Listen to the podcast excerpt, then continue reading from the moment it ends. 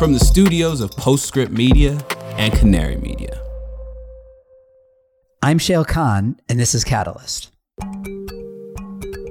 If 2035 seems like like a long time from now, I, I assure you it's actually it's it's almost tomorrow when you think about like a fundamental technology shift for for the aviation sector.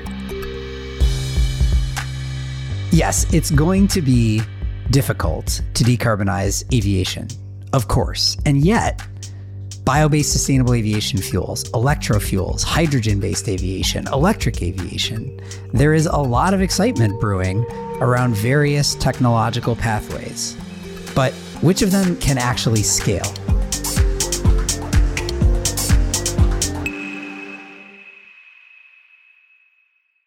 The entire solar industry rests, both literally and figuratively, on a vulnerable material. That material is aluminum. It is one of the most carbon intensive metals, with the bulk of its supply originating in China. But what if module frames made from domestic recycled steel replaced it? On May 30th, Latitude Media and Origami Solar will host a Frontier Forum that explores what would happen if the US solar industry shifted from aluminum to recycled steel. We'll explore the impact on supply chains, cost, technical performance, and carbon emissions. This is a must attend for anyone who cares about the domestic solar industry. Register for free by clicking the link in the show notes or go to latitudemedia.com slash events. I'm Shayle Kann. I'm a partner at the venture capital firm Energy Impact Partners. Welcome to Catalyst. So, aviation represents somewhere in the range of 2 to 3% of global greenhouse gas emissions. If it were a country, its emissions would rank around sixth in the world, somewhere between Japan and Germany.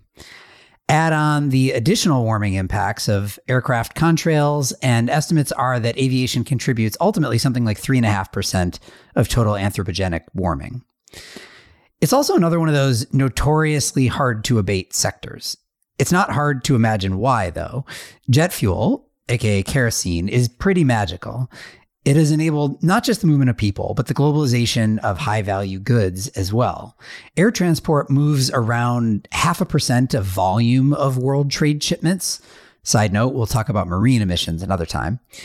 But despite half a percent of volume, it moves around 35% of goods as measured by economic value. So it's incredibly valuable. Nevertheless, we need to decarbonize it. And as is true in a number of other hard to abate sectors, there are multiple competing pathways to decarbonize. Sustainable aviation fuels or SAFs, hydrogen, electrification, electrofuels or synthetic fuels are all on the menu, but they all carry their own challenges. Dan Rutherford lives those challenges. He's the director of aviation and maritime programs at the International Council on Clean Transportation. And as you'll hear, he has strong opinions about how this suite of solutions is shaping up. This is my favorite kind of thing to think about these days. Pick a big climate tech challenge, identify the pathways to decarbonize, and then figure out which, if any, have real legs. I invest based on the outcome of that logic, or don't invest if the solutions aren't just there yet. But either way, these questions are usually my first stop as I try to make sense of the big swings we're looking for in the big markets that it's going to take to reach net zero. So, with no further ado, here's my conversation with Dan Rutherford. Dan, welcome. Great. Thanks for having me, Shayle. Very excited to have you here. All right. Uh, we're going to talk about all things aviation decarbonization. Let's start with the state of affairs today. So, kind of walk me through aviation's contribution to greenhouse gas emissions uh, and other emissions. And then let's talk a little bit about the economics of the aviation industry, because I think that'll come back as we start to talk about decarbonization. Yep. Happy to. So, aviation is kind of a tricky issue here. The, the emissions can either look really large or reasonably small, depending upon how you normalize it. But just to give you a few different figures, uh, airlines emitted about 900 million tons of CO2 or carbon, carbon dioxide in 2019. So if if aviation was considered as a country, it would be about the sixth largest emitter. So a little bit larger than Germany, somewhat smaller than Japan. Um, you know, globally, that would be about 2.4% of anthropogenic uh, carbon dioxide. Uh, but it doesn't account for the climate impact of co-pollutants. So when you burn a gallon of jet fuel at elevation, it has a larger climate impact than if you burn it, say, on the road. Uh, because you're also emitting things like nitrogen oxides and black carbon and water vapor. So if you look at the total climate impact of flying, it's uh, it's about three times larger than carbon dioxide alone.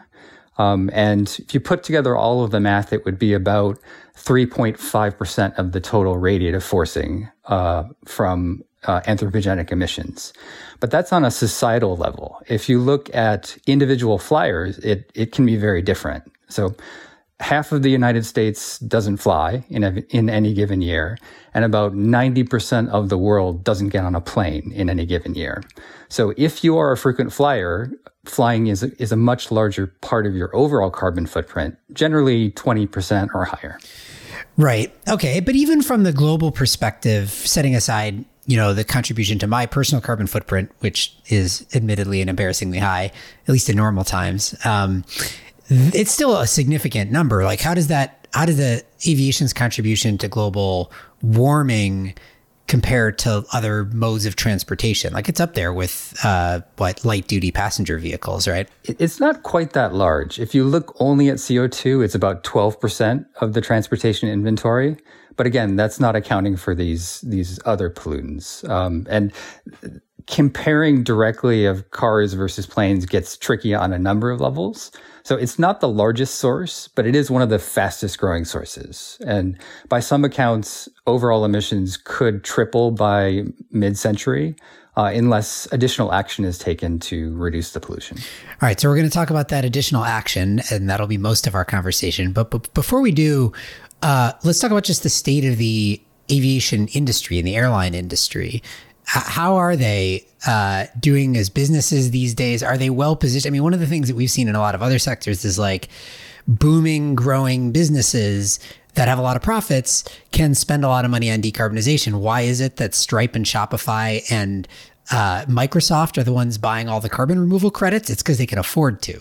So, what is the what is the situation with airlines these days? Well, the airlines are really regrouping right now after the the COVID nineteen traffic downturn. So, something that's been really fascinating is is just over the past two years um, how the you know the overall posture of the airlines has changed relative to climate change. So if we go back to late 2019, there was a bunch of energy around this issue. You'll recall that uh, Greta Thunberg uh, went by catamaran to the UN General Assembly meeting.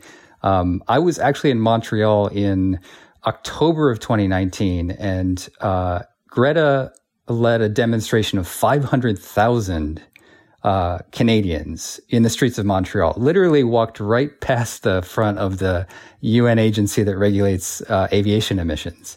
And at that time, there was there's kind of a feeling like there was going to be a sea change on, uh, you know, aviation and climate change. And then COVID hit, uh, and the business models went crazy. A lot of airlines were literally on the brink of bankruptcy last year, and so climate change sort of slipped to the background and now it's roaring back uh, as traffic has recovered and the, the economic conditions of airlines have improved. So um, it's a really interesting time right now. Um, we are starting to see the airlines come out with more net zero commitments looking out. Uh, we're also starting to see some really interesting short and midterm commitments, either on emission reductions or for the use of sustainable aviation fuels, for example.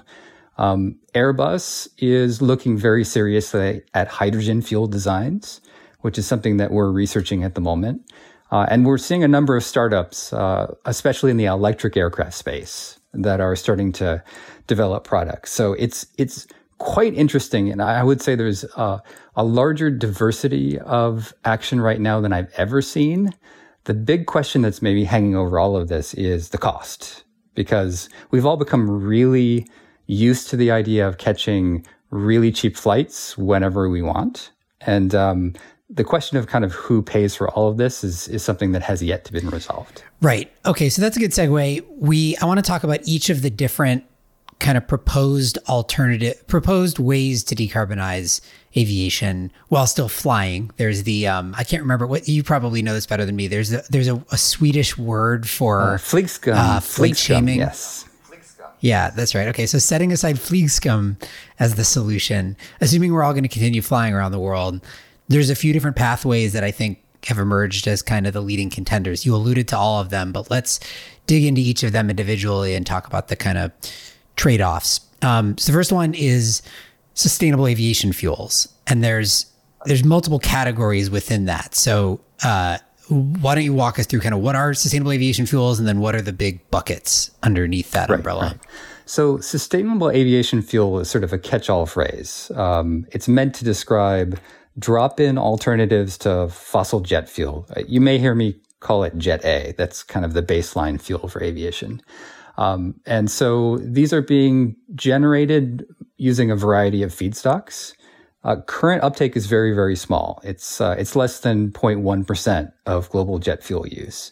But sustainable aviation fuels have a lot of merits in that they're they're meant to be drop in, so you can blend them into existing supply and continue to use the same planes and the same engines that are already in service. Um, they're energy dense, so as a sort of a liquid hydrocarbon in essence. Uh, they will allow planes to maintain their same range, so you'll be able to take a, a long haul flight, for example, on a sustainable aviation fuel. Um, and we do believe that they'll be less polluting, uh, not just on a CO2 basis, but those other co-pollutants I mentioned, sort of NOx and contrails and whatnot. We think um, sustainable aviation fuels can reduce those climate impacts as well. So that, that's the good news. Uh, the limitations are supply is very low, uh, cost remains really high. So the figure you often hear quoted is three to four times the cost of conventional jet fuel or Jet A today. Can you um, put that in like dollars per gallon or dollars per kilogram terms? Uh, yeah. Um, I'm used to thinking about this in euros per liter, believe it or not. So let me think dollars. I mean, uh, fossil jet fuel today in the US is a little more than $2 per gallon. So when you're talking about a three to four multiple, it would be like six to eight dollars per gallon. Um, in terms of the buckets, uh, I'd, I'd, say that there are four main ones, and I'm I'm going to introduce them a little bit out of order here. Um, but uh, the first are what we call waste fats, oils, or greases. So these would be things like used cooking oil or beef tallow or yellow grease. Um, you know, wastes that can easily be converted into a jet fuel um, and have good life cycle emissions. So we do think that once you account for all of the energy used to produce them and also things like um, land use impacts, we, we, expect that these fuels can reduce emissions by 40 to 50% on a life cycle basis. Um, those are the cheapest and the most available today, but the supply is relatively limited. So we think um, overall maybe about 2% of overall jet fuel use could be met by diverting these waste FOGs from existing uses to, to aircraft. So that's one bucket. Um, second bucket are what we call advanced biofuels. Uh, so those would be things like cellulosic fuels or municipal solid wastes. Um, uh, and even there's even some technology that can convert um, exhaust gases from steel pl- steel plants into first an alcohol and then a jet fuel. This is like, uh, like exactly. You're talking about. Yeah. So um, those are uh, more expensive. The technology is kind of emerging, but the potential supply is much, much larger. If you can kind of get through the, you can get over the hurdle of developing the technology and making the capital investments. Uh, those fuels um, can provide even larger reductions, something on the order of like an 80% reduction in life cycle greenhouse gases. So that's bucket two. Uh, Sorry, I'm, I'm picturing this like we're like going up a scale here where from easiest, most available, and cheapest, relatively speaking, to now sort of stage two, you're describing as more available, larger potential supply, larger greenhouse gas impact, but more expensive. Exactly. And that's why I'll, I'll go to three, which are electrofuels or synthetic fuels. Um, and that is the uh, the basic idea is that you capture carbon from some source, either directly from the air or from a point source like a like a um, like a landfill, uh, and then you generate hydrogen from renewable electricity, either wind or solar, plus an electrolyzer, uh, and then you synthesize a jet fuel out of that. So that's variety of names: e-fuels, synfuels, e-kerosene. Um, that is an emerging technology. We just uh, actually there was a a plant that opened up in Germany uh, recently uh, that is now producing e-fuels for the first time. Um, huge potential supply, also quite expensive. So the the cost figure that they released was uh, five euros per liter, which is roughly 10 times the cost of jet fuel in Europe today. So that's bucket three, a little bit more ter- long term, uh, larger potential reductions up to like 99% reductions, essentially a near zero fuel. And essentially limitless supply, right? Exactly. I mean, in theory, right? You have, you have, if you're using direct air capture to get your CO2, we've got plenty of CO2 in the atmosphere, unfortunately. And if hydrogen is your other input, we can produce basically as much hydrogen as we want by just using renewable electricity and water. So, so supply is not your constraint; cost is your constraint. Exactly.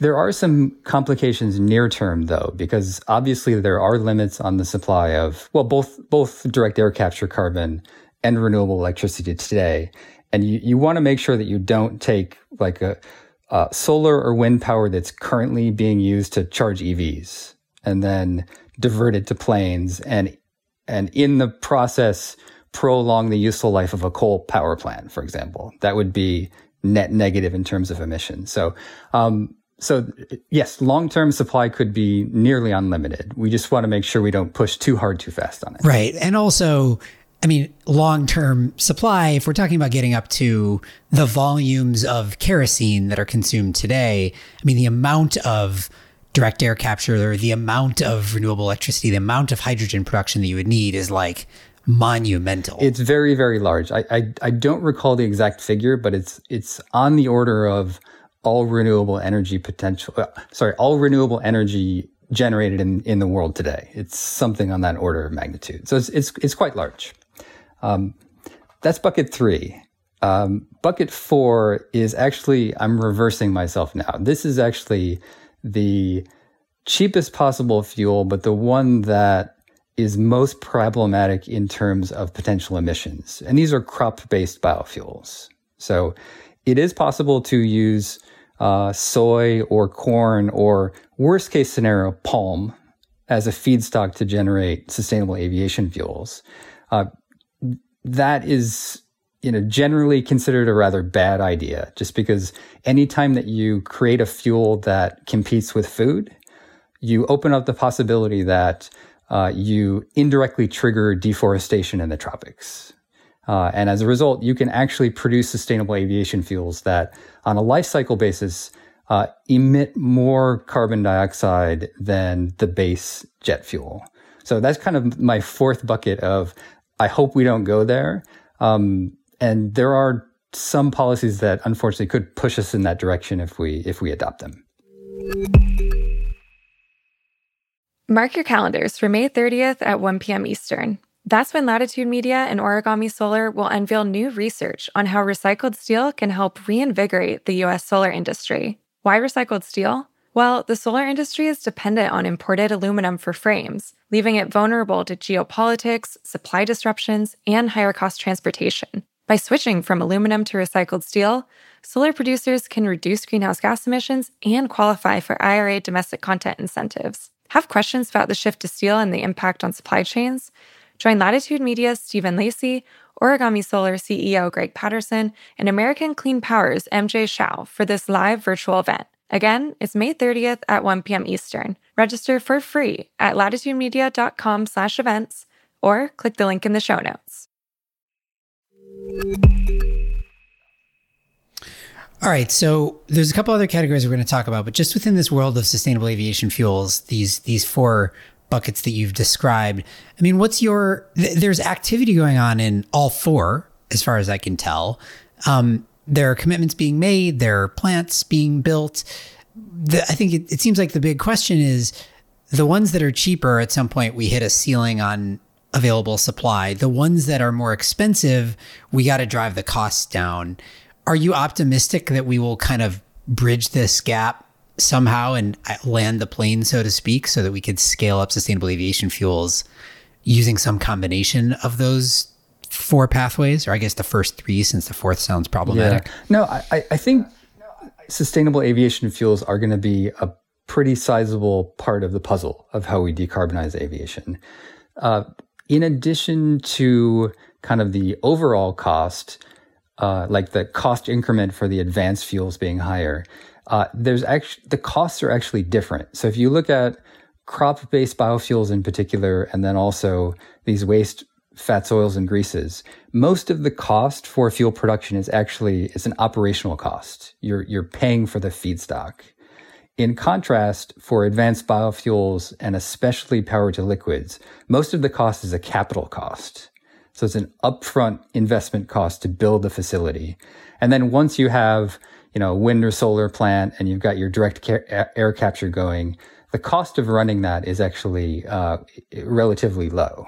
So there's a, there's a there's a jump in in the magnitude of the cost, and then there's also a shift in when you have to pay for it. Um, the good news is that we're starting to get a variety of proposals for how you would generate the revenue needed for these investments. Um, certainly, Europe is looking into basically just mandating the use of the fuel. Um, but there's also um, the potential to start to tax jet fuel properly, which is something that we've been lagging on. And then some, you know, a little more complex incentives like contracts for difference, where you collect revenue from something like a cap and trade system and then you use that to subsidize the cost of uh, of producing these new facilities. So I think we'll get there. It's it's really about making the economics work. And um, currently, I mean, the big barriers are that one, jet fuel is uh, too too cheap, and then two, um, you know, the airlines themselves are sort of it's it's a, it's a very competitive industry with very low margins. So clearly, you'll need some sort of regulation in order to, um, you know, I guess herd the cats towards the airlines making the proper investments in the fuels. All right, we'll come back to what the airlines are saying they're going to do in a little bit, but let's finish off with the different pathways to decarbonization. So, the big bucket, sustainable aviation fuel, is what we just talked about. Um, but you, at the beginning, also alluded to, to two other pathways that are receiving a fair amount of hype and attention, certainly in the world that I inhabit in the venture capital universe, which is hydrogen, aviation, and electric aviation. So let's talk about each of those. So hydrogen, uh, you know, Airbus is probably the biggest kind of public player that's making big commitments there. What's your take on where hydrogen fits in yeah. here? So you're correct. So Airbus is currently investigating three potential designs that they think could be brought into service by 2035 that would be powered by hydrogen. And if if 2035 seems like like a long time from now, I I assure you, it's actually it's it's almost tomorrow when you think about like a fundamental technology shift for uh, for the aviation sector. Um, and they're like clean sheet, single aisle jets. Like they're talking close, about big stuff. Close, yeah. Uh, there's this really funny phrase that I'm just I'm just getting used to saying is evolutionary hydrogen designs. Uh, because I mean, this is a fundal tech, fundamental technology shift going from the Jet A that these planes have always operated on onto you know this liquid hydrogen fuel. Um, two of those three designs that Airbus is looking into are what they call evolutionary designs. So you basically maintain the the the existing either turboprop or narrowbody aircraft fuselage um, you use very similar engines, but you stretch it out. You stretch out the fuselage to allow for additional fuel storage in in the rear of the plane. Um, I'm getting a little bit ahead of myself here, but um, the thing to know about hydrogen is it's very energy dense on a mass basis, but not on a volume basis. Um, and the mass basis is great because planes are very mass sensitive, and in order to achieve sufficient ranges, you need to have either a liquid fuel or something that's very liquid like. Right. We'll come back to this in the context of electric aviation, where this is the biggest exactly. challenge. But it's one of the benefits that hydrogen has over batteries is that you can put a lot of it in a plane. It's not very exactly. heavy. Uh, conversely, it's not very energy dense on a volume basis. So, um, you know, it generally occupies something like four to five times the volume of petroleum jet fuel. Uh, and as a result, you need to have uh, larger storage storage volumes, generally in the fuselage of the plane instead of the wing. Um, and then there is a mass associated with the storage itself. Um, and that we can dig into that if you'd like, because there, there are really big differences between compressed hydrogen and liquid hydrogen. Um, but yeah, Airbus is looking very seriously at this. Um, they are planning to make a uh, a build no build decision in 2025. So they're going to review the technologies between now and 2025, decide whether or not to build these planes, and then it becomes sort of a rush to mature and deploy all the technology, make sure that the infrastructure is available, et cetera. Um, so that's that's really an interesting development because, you know, in contrast, um, Boeing is is more bullish on SAFs, sustainable aviation fuels, um, and, and there are again there are real merits to those fuels. But if you're an, a manufacturer to say, you know, we're going to build, we're going to continue to build our planes as they are today, and someone else is going to produce the fuel to make them zero carbon, it's it's a little bit of passing the buck. Whereas I think uh, Airbus, if they can crack the hydrogen code, they're kind of taking the the bull a bit more by its horns. Um, there is one other startup, by the way, ZeroAvia, uh, that is working even shorter term on compressed hydrogen fuel cells and regional aircraft, and and they're certainly worth uh, worth paying attention to as well. Do you think the difference between Boeing and Airbus on this? I, I think this is interesting. Bo- like you said, Boeing is sort of all in on sustainable aviation fuels. Airbus is not all in on hydrogen, but they've certainly been very public about their hydrogen ambitions. Do you think that's a function of their headquarters? Boeing is an American company, Airbus is a French company, Europe is ahead on on climate policy in general, but on hydrogen in particular? Um, or is it a shareholder thing? Is it just yeah, like what's the difference? I think it's a little bit of everything. Uh, certainly, like concern about the climate change is higher in Europe baseline than it is here in the United States. I think that's one one facet of this. Uh, also, discussions about sort of the hydrogen economy and hydrogen infrastructure are definitely more accelerated in Europe than they are in the US. Generally, I think that's a good thing, but I will put maybe an asterisk around it. Um, there is concern in the environmental community that hydrogen is basically just a Trojan horse for natural gas. Uh, and that, uh, so I've sort of, actually, we haven't really talked about gray versus green versus blue hydrogen. That's like a whole conversation in of itself. It's a whole other um, thing. It, why don't we just, yeah, I, I, take the point around that, right? Like this, that where, how the hydrogen is produced does matter in terms of the life cycle exactly. emissions. Um, nonetheless, you know, it's a it, clean hydrogen is clean hydrogen. Uh, and if you use clean hydrogen to power a plane, then, then great.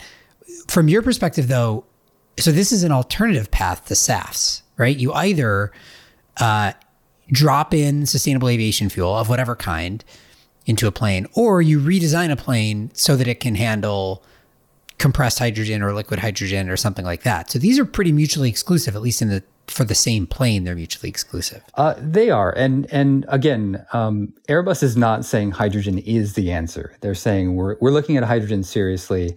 Um, and they think it can work for regional short haul and maybe medium haul flights. So this would be flights of 4,000 kilometers or less.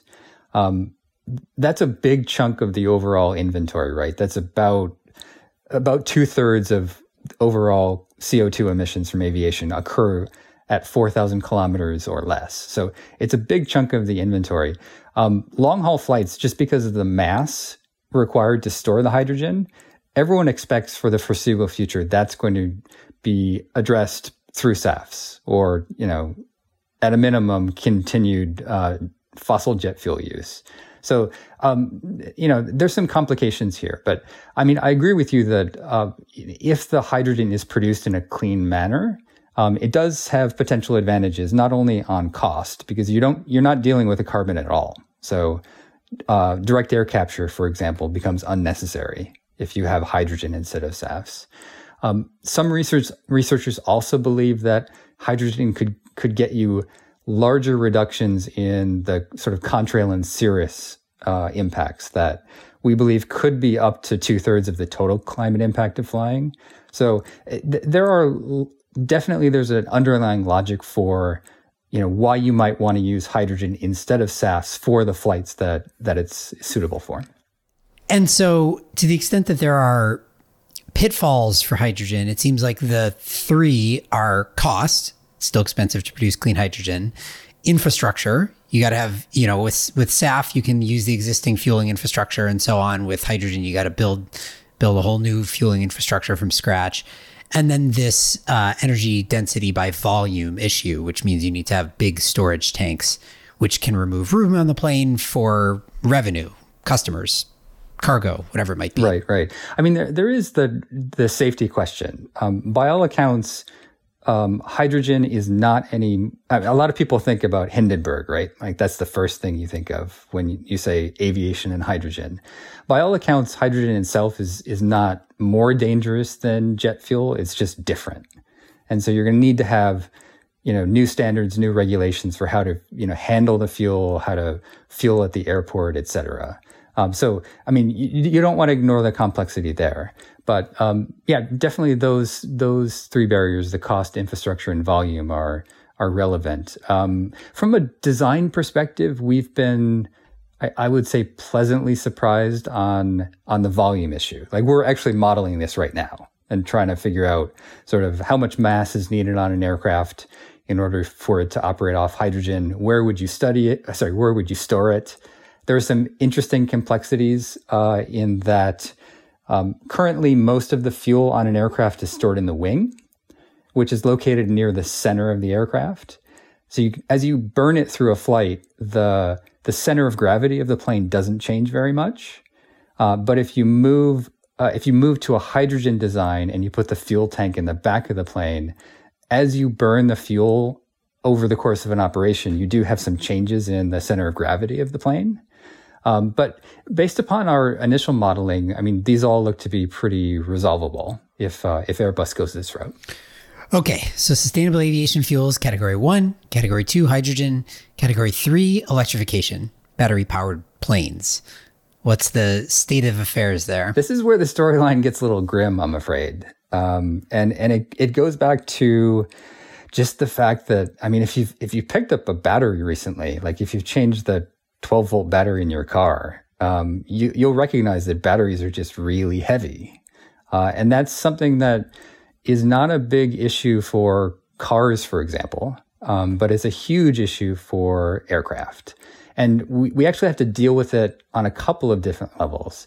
First of all, there's the fact that the fuel itself um, is much, much heavier. So the battery is, um, you know, 40, 50 times less energy dense on a mass basis than the jet fuel. Um, but the battery also stays with the plane the entire length of the operation. One of the uh, one of the nice things about jet fuel is as you fly, you burn it off, and you get rid of that mass over the course of a flight. The battery is with you when you take off; it's with you when you land, and so there's a mass penalty of the battery throughout the entire flight. So you know, there's there's a fair amount of bullishness, I think, right now about electrification.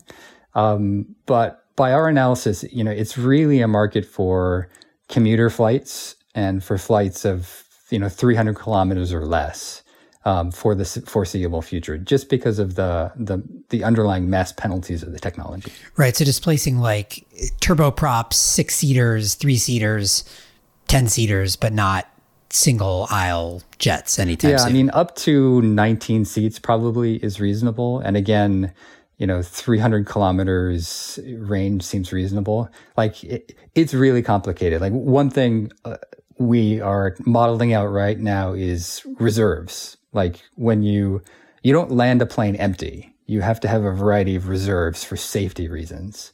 Um, and typically there's a there's a reserve for holding time over an airport. There's a reserve for um, diverting to another airport if you can't land at it. And then there's like on top of that, just like 10% extra reserve or 5% extra reserve.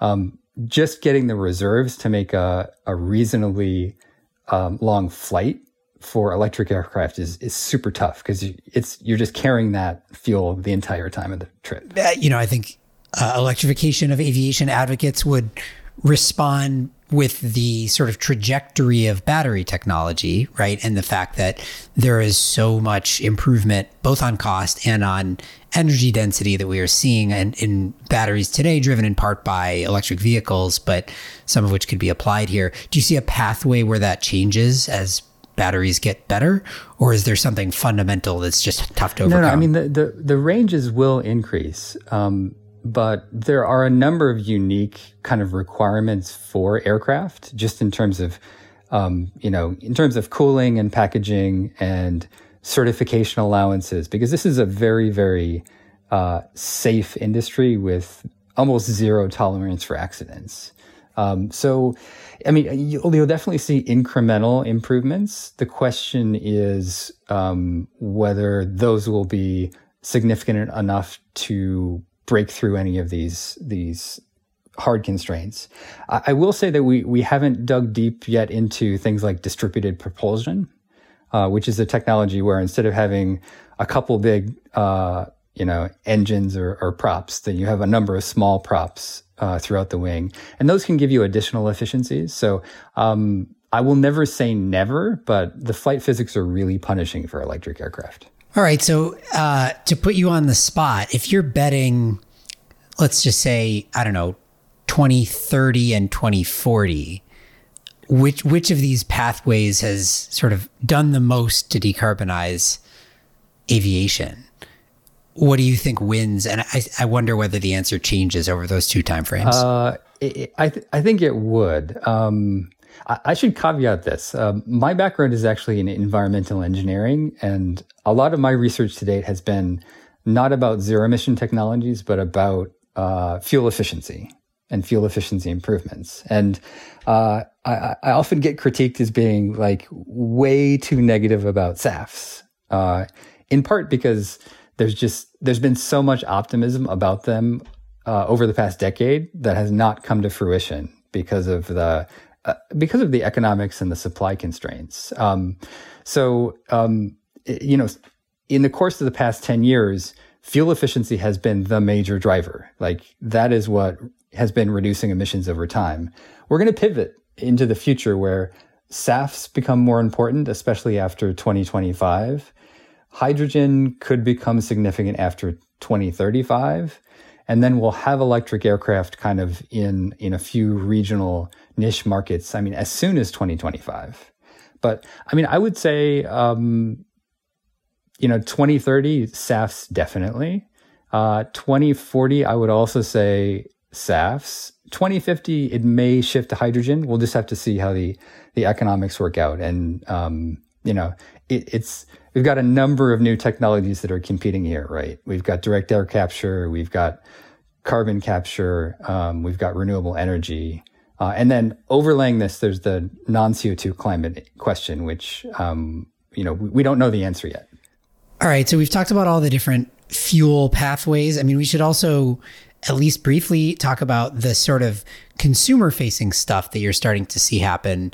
You know, Google Flights now, if you search a flight, uh, tells you the expected emissions from your trip on that flight, and you know you could you could make a decision based on a route or a seat that should have less emissions. There's you know similar things from kayak and other places like that.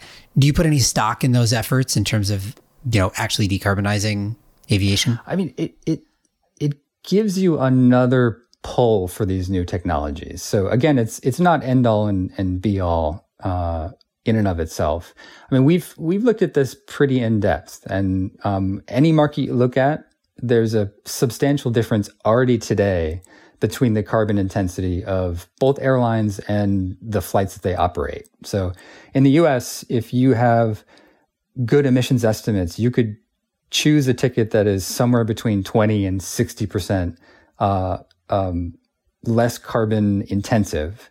Um, for flights within the United States. So it is significant today. And as you start to introduce SAFs or hydrogen or electric aircraft, that's an additional lever that you could put into the model. So uh, I think it's really positive that Google and Kayak and others are are are starting to provide this data. There are definitely gaps. The data can be spotty. We need to work more on standardizing both the estimates and then also how they're um, how they're displayed for the consumer. And then finally, this non CO2 climate impact overlay is a tricky one. But I think it's um, it's definitely something to keep your eye on and and something that I hope is refined and expanded as we go forward. So we've talked about Boeing and Airbus already, but we haven't really talked about the airlines and the airline industry. What is their level of commitment here, do you think, and to what? Right. Uh, so this is changing quickly. Uh, you know, a number of first airlines, then airline groups, and now sort of the Global Trade Association have have come out in favor of net zero emissions by 2050. So uh, that's a really high goal to hit.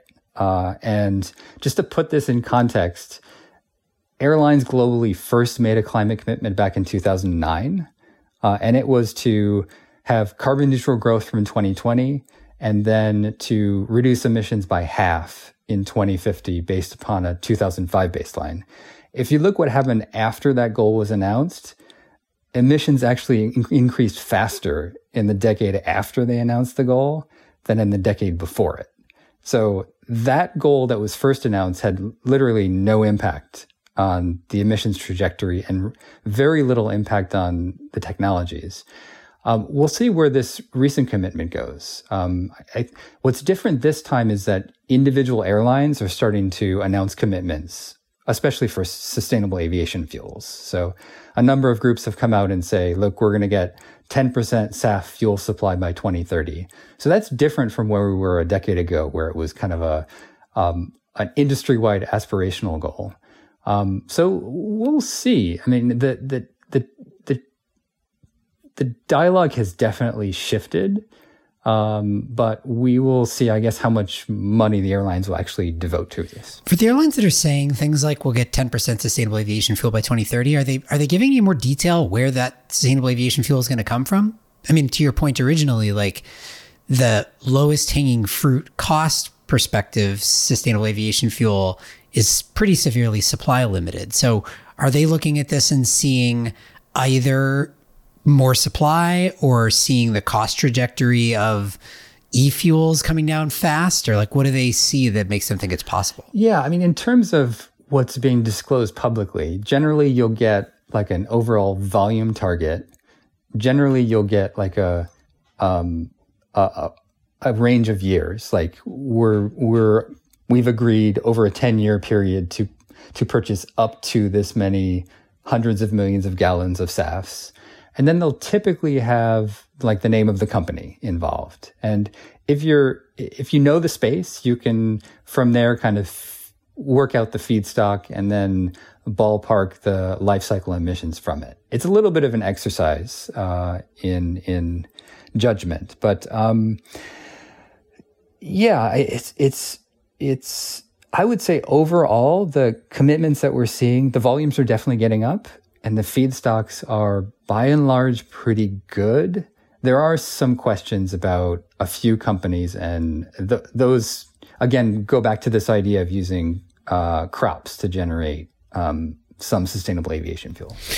All right, let's finish off by talking about some fun, futuristic air aviation stuff. Um, there is plenty of excitement out there around, I guess, two category like areas of next generation aviation. The first would be VTOLs, or specifically eVTOLs, so the flying air taxi kind of thing. Mm-hmm. Second category, supersonic aviation making its uh, triumphant return. So, from your perspective, thinking about decarbonization, how do you think about each of those? Yeah, I mean, I, I think they're both really marginal plays at best. And again, eVTOLs in particular are a little bit outside of my own area of expertise. Um, but one thing to to think about when you're thinking about commercial aviation is airplanes are mass transit. So it's it's like an Airbus, right? It's a bus in the air. Um, whereas these eVTOLs, you're talking more about two, three, four seaters um, that are being pitched, you know, as ride sharing or air taxis. So it's it's fundamentally a different market, potentially a new market so you may have caught that United is making this investment into um, Wisk, I think. that is an eVTOL um, startup to as a way to get some of their customers to the airport um, in urban areas. So that's kind of its own market. I don't think it will really decar- decarbonize the the existing fleet in any meaningful way. Uh, supersonics is a really interesting area, and uh, there are a lot of different opinions on this. Um, I will say, kind of the, the basic problems, the basic economic challenges, uh, the fact that you cannot currently operate uh, aircraft over land in most of the, sorry, supersonics over land in most of the world. Uh, and then this environmental concern, not only uh, noise and ozone depletion, but now climate change. I mean, that, that's that makes it really hard to see supersonics as a, a viable, you know, mass market for aviation. I know I've seen that like I think Boom Supersonic, you know, claims they're going to be run on all sustainable aviation fuel when they or either immediately or at some point in the future. I mean, do they end up just being similar to airlines in like it just depends on what fuel they use basically or is it actually there's something like more insidious about it from an environmental perspective? Uh, right. Um, well, first of all, as you've alluded to, the manufacturers don't buy the fuel for the planes. So they can say that their plane can use 100% sustainable aviation fuels. Then they sell it and, you know, what fuel is then used is really out of their control. Um, overall, you know, the estimate is that the aircraft themselves will be about five to seven times as carbon intensive as comparable subsonic designs. Um, and when you combine that with the cost premium for SAFs, it's just really hard to see a profitable mar- profitable market for supersonics. So you've got five to seven times the fuel burn times three to four times the fuel cost. Um, you know, it, it's it's it's hard to see the promise that they will operate on sustainable aviation fuels really come to pass in this um, very competitive market against more fuel efficient planes. All right, to close out, gun to your head, what so actually remind me again what share of you you said at the beginning it's like half a percent currently of uh, aviation fuel is is decarbonized somehow as sustainable aviation fuel oh it's about it's about half of a tenth of a percent it's about 0.05 percent 0.05 percent today okay so a decade from now what do you think is a realistic expectation uh, uh, globally uh, a decade from now, um, two to three percent, I would say. And so that's one decade from now. 2050, when everybody is saying they need to get to net zero, that's three decades from now. So if we if we go from 0.05 percent to two percent this decade, is there any pathway to go from two percent to 100 percent over the following two decades? Uh, people have modeled this out, right? The the airlines are saying something like um, 60 to 70 percent of mitigation in 2050 will come through aviation alternative fuels. I don't I don't have insight into that on a, like a facility basis. Um, again, I won't say it's impossible. The the economics of renewable power are you know are rapidly improving, and I I, I would expect that we'll also see breakthroughs in direct air capture and probably hydrogen as well. So, you know, um, I don't have a straight answer for that. It's not impossible. Uh, it's more about political will and um, also generating the capital needed for the investment. Dan, this was extremely illuminating for me. Thank you so much for being here. Yeah, thanks so much for having me.